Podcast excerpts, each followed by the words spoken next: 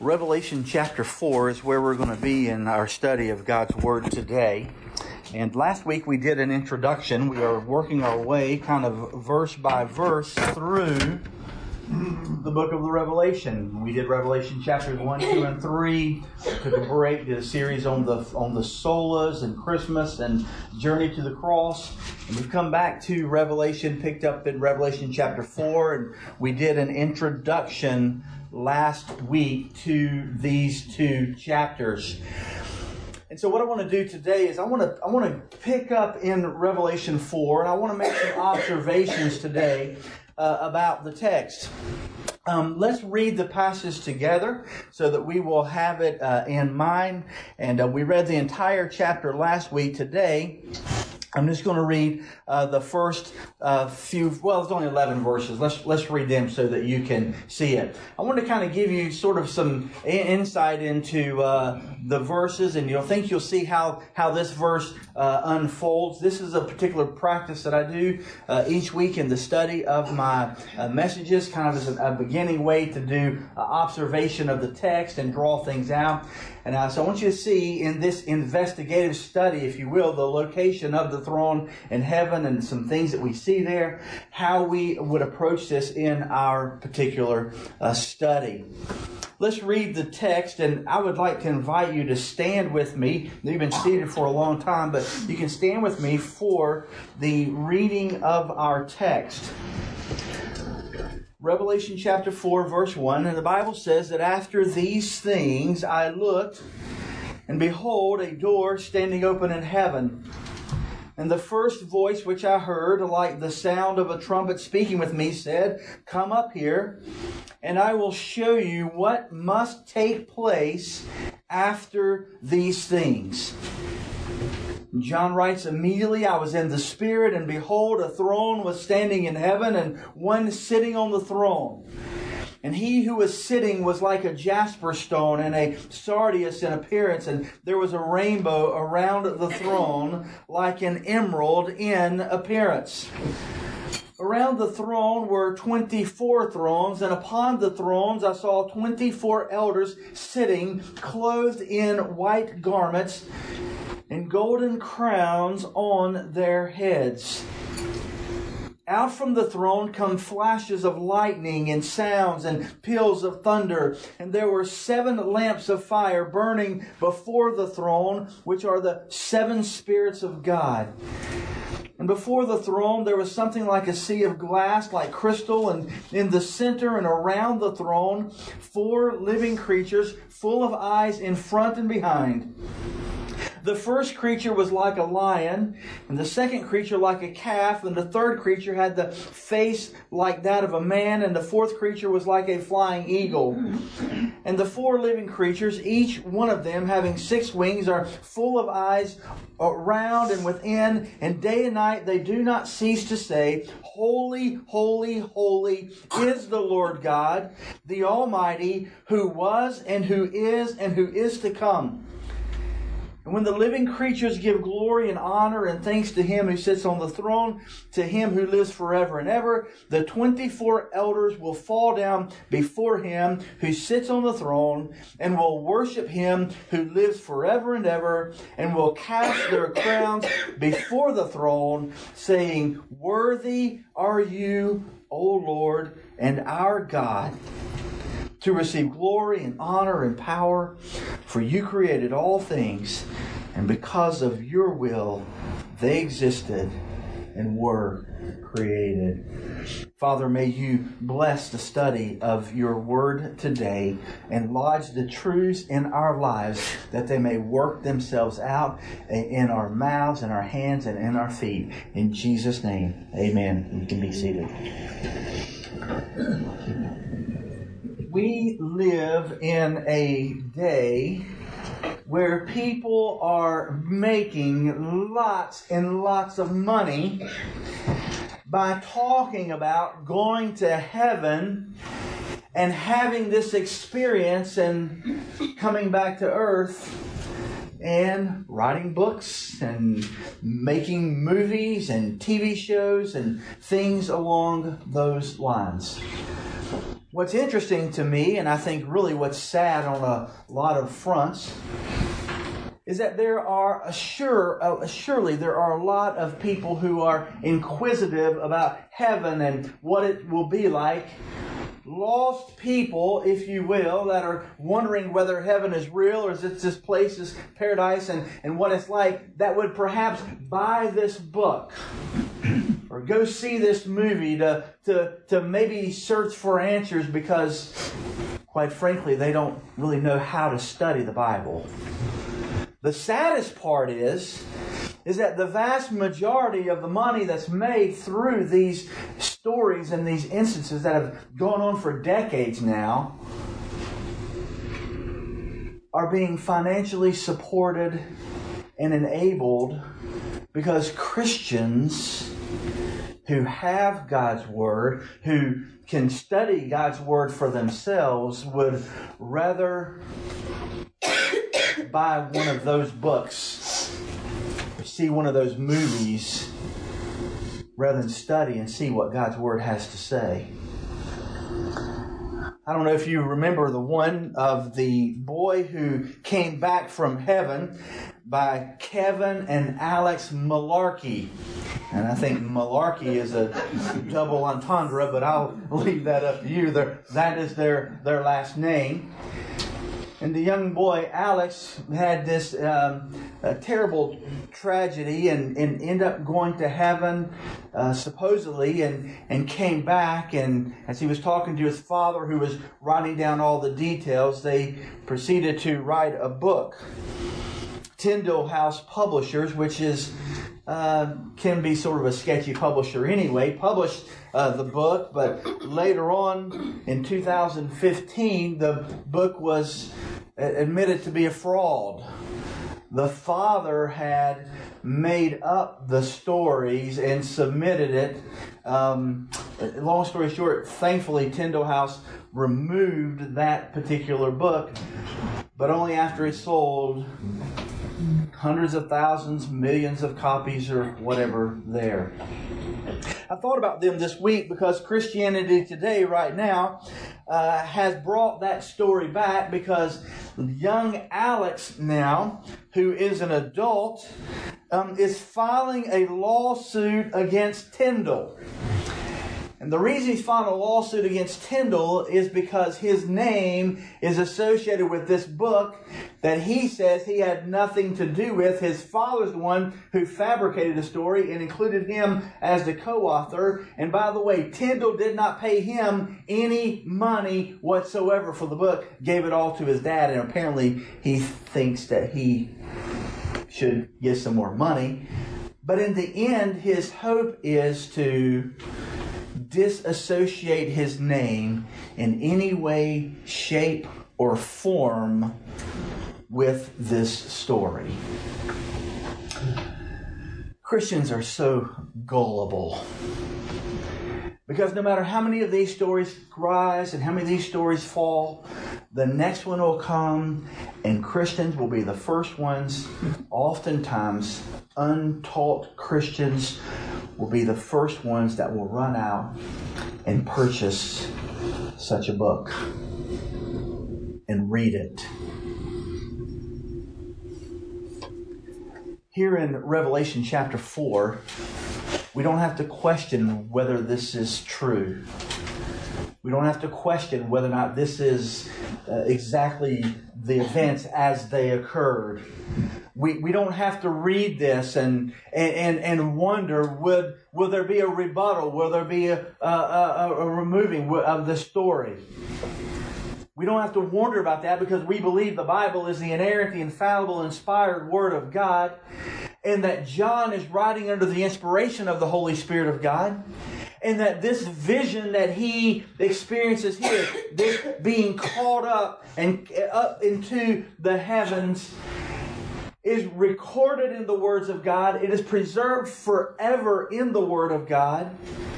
It is given to us, preserved by the Holy Spirit of God, in such a way that you can believe the truthfulness of God's Word in its entirety. It's interesting. This is a, uh, one more side note before we look at the text, I've looked at a lot of pastors' sermons through the book of Revelation, and uh, it's interesting how many people, how many pastors have only preached Revelation 2 and 3, the letters to the churches, and don't preach Revelation 1. And you would be amazed the number of people that skip to Revelation chapter 5 rather than preach Revelation chapter 4. And part of the reason, I'm sure, is because there's not much to do in this particular passage, but there's a tremendous amount to see. What we're going to look at today will not be a list of applications, a list of to dos. You're not going to leave here having read the Word of God and are able to go and directly apply the commands found in this Scripture because all the commands found in this Scripture are only to John, which has come up here. And no matter how much you would like that to be true, uh, that's not going to happen. But there is treasure to be mined if we will but look and behold the things that we see in this chapter. I shared with you last week, this is not all of heaven. This is one limited place in heaven inside. One location, and that is the throne room of God. You, you couldn't really figure out what all heaven's going to be like by looking at this place because remember, the Bible says later on that there's going to be a new heaven and a new earth for the former heavens and the former earth had passed away. But what we see here today is we see the two truths I shared with you at the beginning of the service. Number one, that God is a sovereign God to be feared, and He is a holy God to be worshiped. And I believe that those two truths are what we need to look for and find in this passage today. The central idea behind Revelation chapter 4 is the throne of God. Now you say, well, why do you say it's the throne of God? Because in 11 verses, the word throne is mentioned 13 times twice it talks about the elders' throne, the 24 elders, and we'll get to those next week, who the identification of those elders. But but but uh, 13 times in 11 verses, the word throne is here. In this particular passage, what we see is we see some things that we need to look at when it comes to the throne. For example, we see in verse number two that there's that there is the, the presence of this throne. This throne is standing. We see in verse 2 also there's one sitting on the throne. Verse 3 says we need to be concerned with what is around the throne. We see that in verse 4 as well.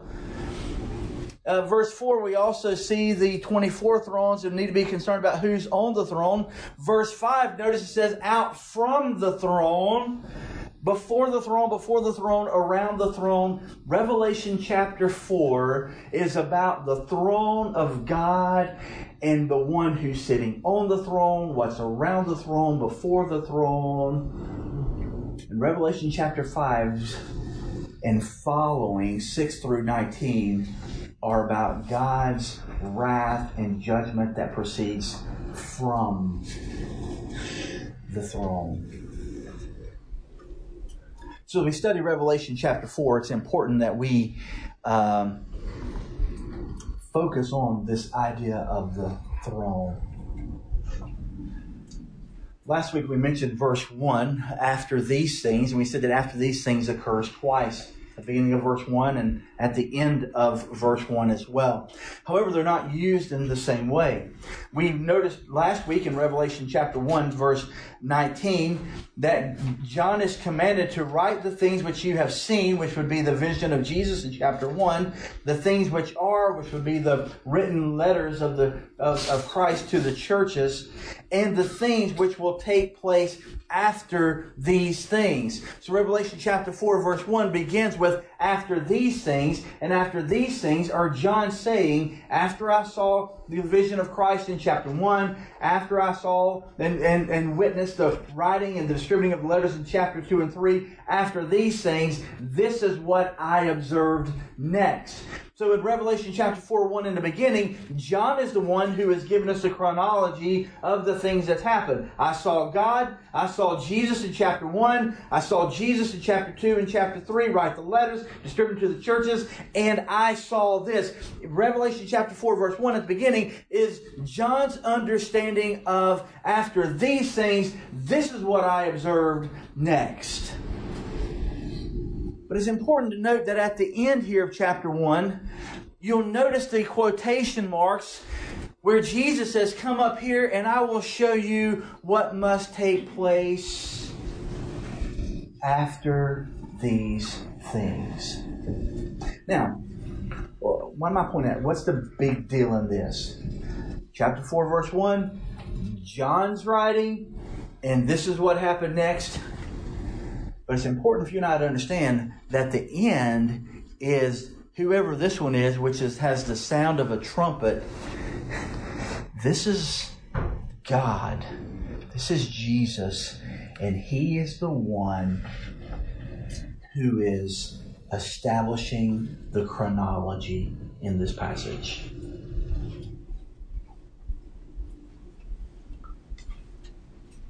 No wonder it says, Behold, not once, but twice. Look, pay attention. See this, John writes. He says, I looked, and behold, a door standing open where? In heaven. In heaven. A door standing open in heaven John sees it. His attention is drawn to that. In this verse, he is still on the Isle of Patmos. Christ is there, and he says, And behold, I look, a door standing open in heaven, perhaps something like what Stephen saw as he was being stoned and looked up and saw heaven open. He sees heaven open. And the first voice which I heard, because he heard many voices, which I heard the sound of a trumpet speaking with me. Who is the one doing the speaking? This goes back to Revelation chapter 1. John uses the same visual, the, the same description for the words of Christ in Revelation chapter 1 as being uh, one like a son of man. We know that that is Jesus who is speaking with me, said, Come up here. Come up where? Where is Jesus in this passage? He is in heaven. The Bible affirms that truth in multiple places. Acts chapter 1 verse 10, Colossians chapter 3 verse 1, other places as well. That, that heaven is the abode of God. Heaven is the abode of Jesus. John chapter 14 tells us not only is heaven the abode of God, but it is the place of preparation. It is the place where Jesus said, I will go and prepare a place for you, and if I go and prepare a place for you, I will come again and receive you unto myself, that where I am, there you may be also. John 14. This is in heaven, and John is in, invited to come into heaven, and he says, Come up here, and I will show you what must take place. So, this is the vision. It's a vision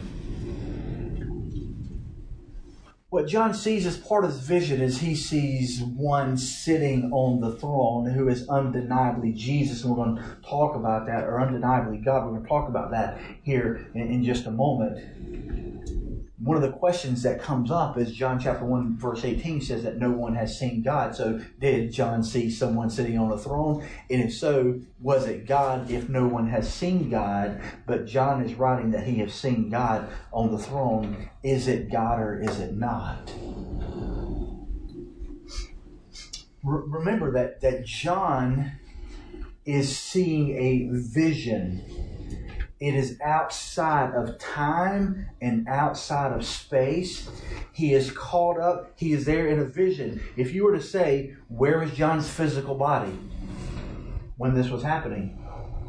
John's physical body would have still been here upon the earth. Was it in a sleep state? What was he doing? Was he just kind of checked out? We don't know. The Bible doesn't give us any things, but clearly he says that this is a vision, and in this vision he sees God sitting on his throne, and the consistency of this vision matches the consistency of the other visions of God that you can see spread throughout the Old Testament. Come up here and I will show you what must take place after these things. And John says, Immediately I was in the Spirit. Notice Spirit is capitalized. And behold, a throne was standing in heaven, and one sitting on the throne. One interesting point I think to note before we go further is I want you to see the Trinity the Trinity here in these verses. Because all three persons of the Godhead are found right here in this particular passage of Scripture. From Revelation chapter 1, we see that the, the voice of, of the trumpet is the voice of Christ. Jesus is there. God is the one sitting on his throne, and I'll show you that in just a, a, few moments. But he's the one sitting on the throne, and notice the Spirit is there as well. Immediately, I was in the Spirit. Spirit is capitalized. It means he was in the Holy Spirit. He wasn't in the spirits. That's something different and in the spirit itself, meaning like in the right frame of mind, the right reverence. Boy, the spirit was strong in that worship environment today. That's that's not the same. He was in the Holy Spirit of God, in the Spirit. So the Trinity is present in this place where John is allowed to see. I think it's also important to see as we are holding up this verse and making observations about the text, if you will, that where it says, when Jesus says here, speaking with me, he says, Come up here and I will show you what must take place after these things. A lot of people say that is the rapture of the church. This is the, the calling up of the church, and, and this is when it happened. You can't get that from this text. This is not a come up here for glorification. This is, this is God calling John to come up for the purpose of revelation. Revelation. Now we're going to see next week that we have to identify the 24 elders who are upon the thrones, and, and we will see those next week, and we're going to have to identify who those elders are, and that will help with our understanding interpretation of where is the church. We've already said the church is not mentioned in Revelation chapter 4. It's not mentioned again until chapter 19. But but this command come up here is not the place to to see uh, evidence or proofs of the premillennial rapture of the church. There are other places uh, that I think you could glean those truths from and see those, even from the presence of the church. Revelation chapter 3, verse 10, where Jesus said, Because you have endured, I will keep you from the wrath which is to come. But, but this is not a rapture passage in verse 1. So the purpose of this, of his calling up, is the purpose of revelation, not glorification. Notice the word throne. The throne is central theme. Here, 13 times in 11 verses in chapter 4, 37 times throughout the book of Revelation is this idea of this throne. Now, when you think about a throne, a throne would be a place of sovereignty, it would be a place of reign, it would be a place of rule, it would be a place where one who is majestic would sit upon the throne as we see this throne, I think it's interesting that one of the first things it says about the throne here in verse 2 is we have the throne was standing. See that word standing? a door was standing open in heaven and a throne was standing in heaven just like in on the earth uh, today, throughout, particularly in third world countries, there would be uh, thrones or places within the government where they would, um, uh, the kings of the land would reign and rule from. And all one would have to do in order to capture that particular space or location and become the ruler of that nation is to conquer the throne.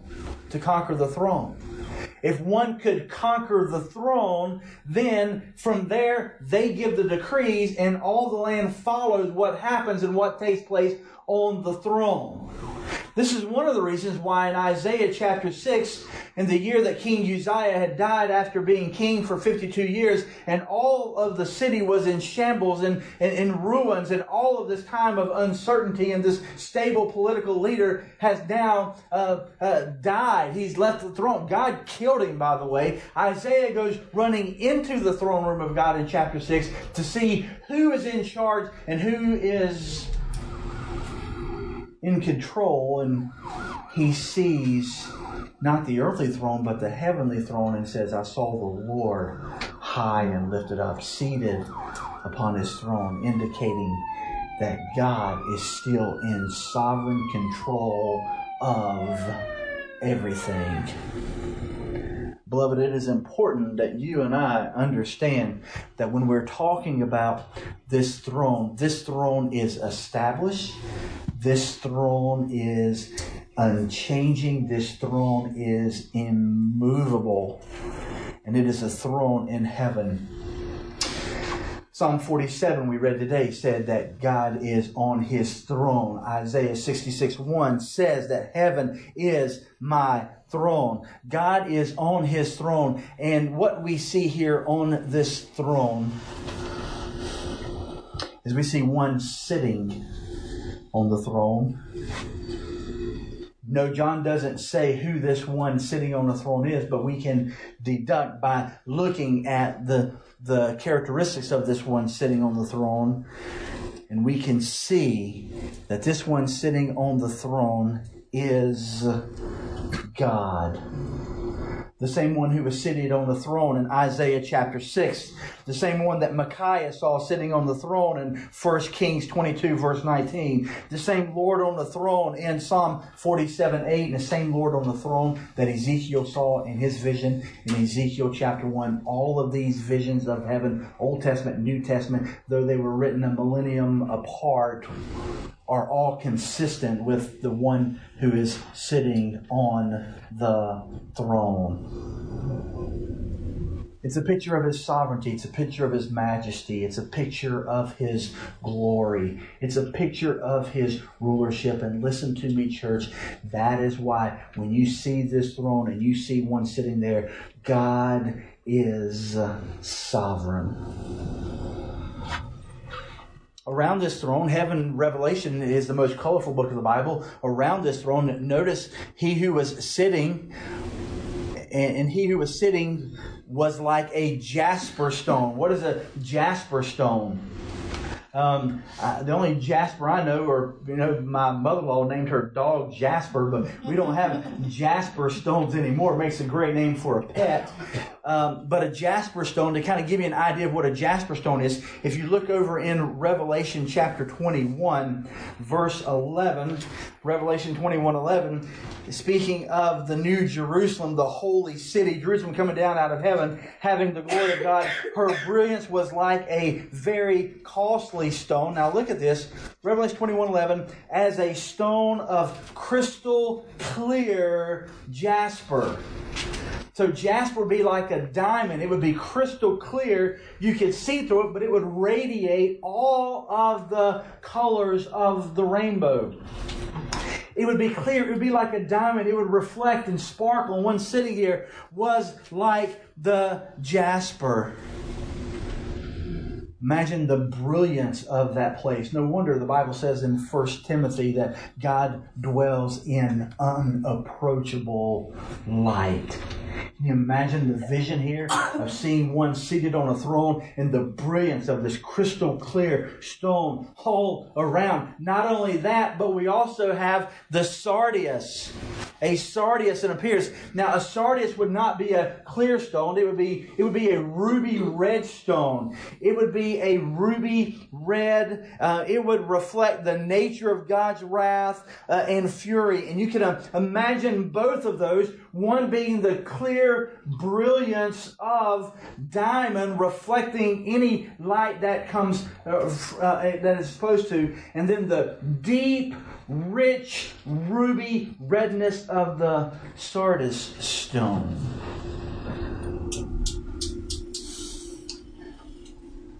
Uh, just an interesting side note if you go back into the Old Testament and you look at the breastplates for the priest in those days, they would have two stones. The first stone would be the jasper stone, and the last would be the sardius. Any indication of God is the Alpha and the Omega, the first and the last, beginning and the end?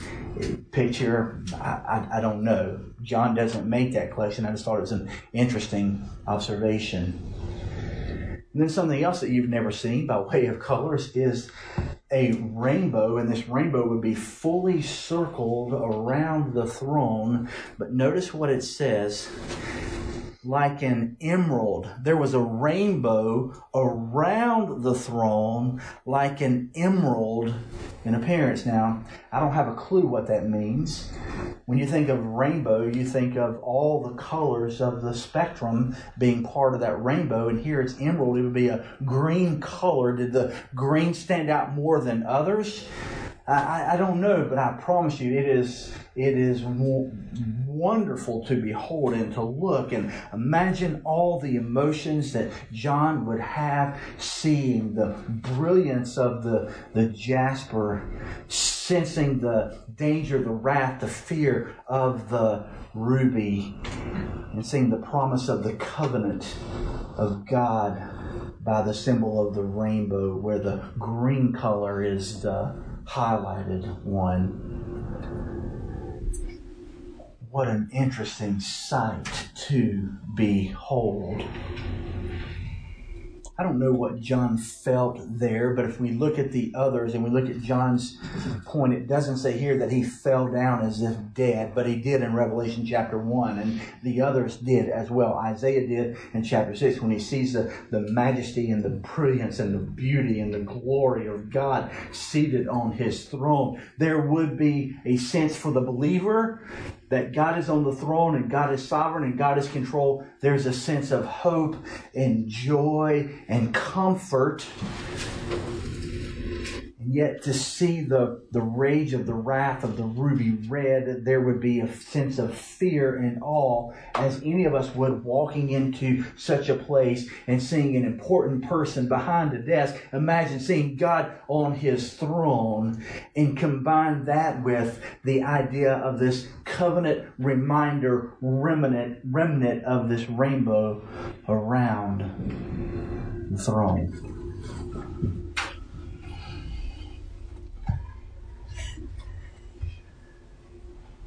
What an um, unbelievably amazing sight.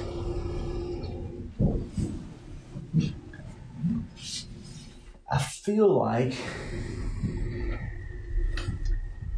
that, and, and I know I, not behind the sacred desk because I say I feel like this one not what thus says the Lord. You get the idea,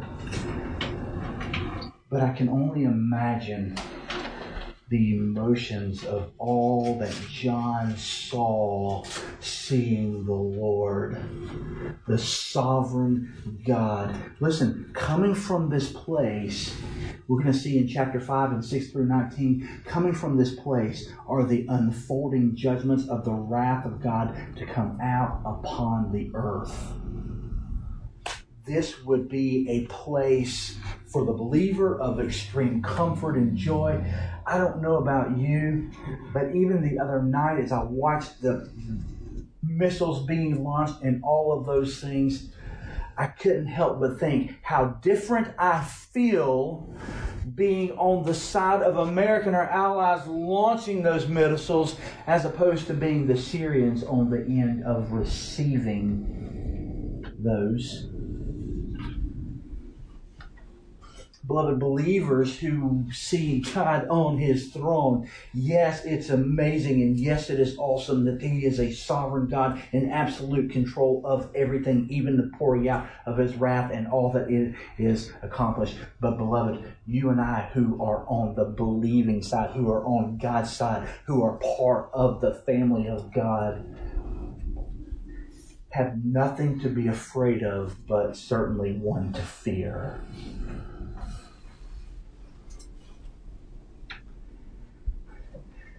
That's why I get so frustrated when we make and use the language of God so familiar.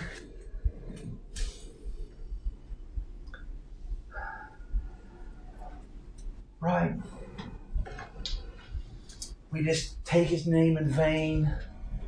We just enter it into whatever conversation flippantly we reduce it to initials in cliches. And without even thinking about the sovereign God who sits on his throne, who is in absolute sovereign control of everything, who is there seated on his throne between the brilliance of his glory and the ruby red stones surrounded by the lightnings and flashes of thunder and all of these things. What a fearful place. I hope and pray that you will come to the place that you no longer let the name of God escape your lips in a flippant, familiar way. He is holy. One other thing that, that you have to see is we've talked about this throne, we've talked about the one seated on the throne, we've talked about the things that are around the throne and all of that, that environment. You and I would have an, an idea if we were to go in and, and see such a throne, we would think that that throne sits in a palace. We would think that that throne would sit in a place of uh, political um, housing in some sort we get that because that's what you see all around. When you see this sovereignty, this throne, and all of these things, we, we see that in these political palaces and these political places and, and all of those things. Beloved, that is not the location of God's throne, even in heaven. You know where it is? Look with me. It doesn't tell us here, but but but I want you to this. Look with me in in chapter seven, Revelation chapter seven, verse fifteen. For this reason, the Bible says, they are before the throne of God. Okay? So here they are. This is talking about the before the throne of God. They are before the throne of God and they serve Him day and night. Where? Where is the throne of God?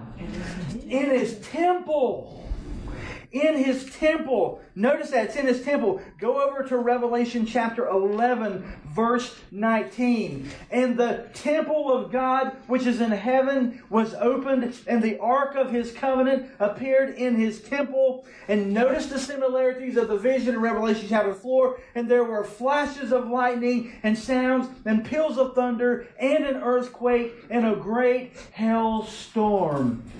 The throne of God is in the temple of God. Go to Revelation 14, verse 15 talking about the reapers, another angel came out of the temple, crying out with a loud voice to him who sat on the cloud, Put in your sickle and reap, for the hour to reap has come, because the harvest in the earth is ripe. And he who sat on the cloud swung his sickle. So where did this judgment came from? The angels bearing this wrath came out of the temple and out of the throne of God. And we see this in chapter 15, verse 6. The seven angels who had the seven plagues came out of the temple clothed in linen, clean and bright, and girded around their chest with golden sashes. The reason I think it's important for us to, back in Revelation 4 to see the location of this temple is because as we look at what's around and what's on, what's on and what's coming from the throne and all of those things, beloved, the appropriate response, the appropriate response is one of worship. That's what you do in the temple. You worship God. You worship Him in His majesty and His glory and His sovereignty of who He is. Worship is a response of seeing Almighty God. When you see God, our response ought to be one of worship. That's exactly what worship is it is a response of seeing God. No wonder in verse 8, the four living creatures they say, Holy, holy, holy is the Lord God Almighty, who was and who is and who is to come. And the 24 elders, we will see next week who they are. Listen, they're going to cast their crowns before the throne saying, Worthy are you. That's worship. It's ascribing worship to God. Worthy are you, O Lord and our God, to receive glory and honor and power. Beloved, that is true worship.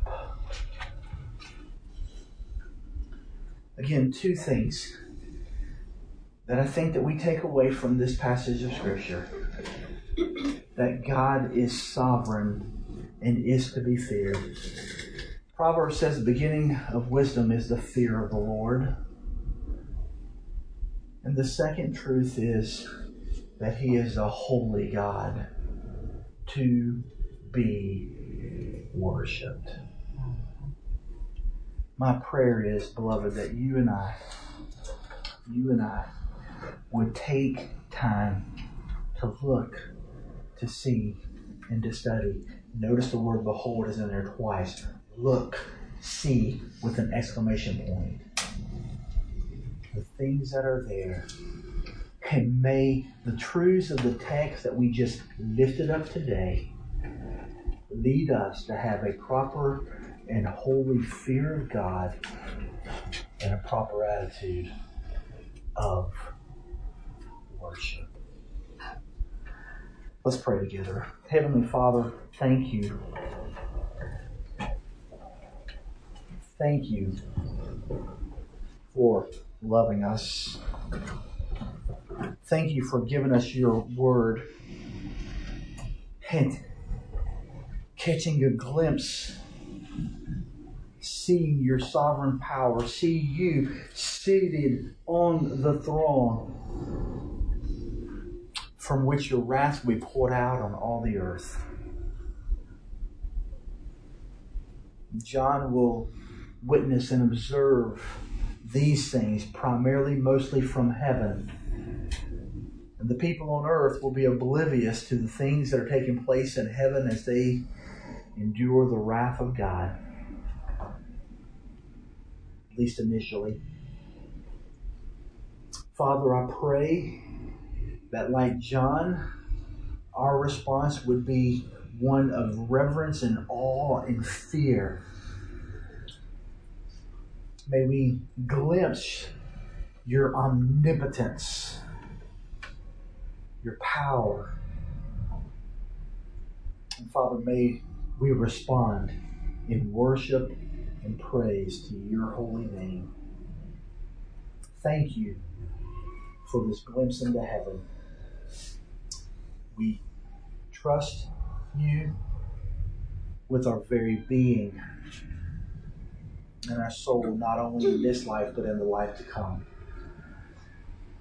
Father, lead, guide, and direct us.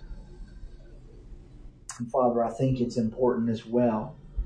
Even as we have been here worshiping, we have heard the sirens and we see the things that are taking place across the way.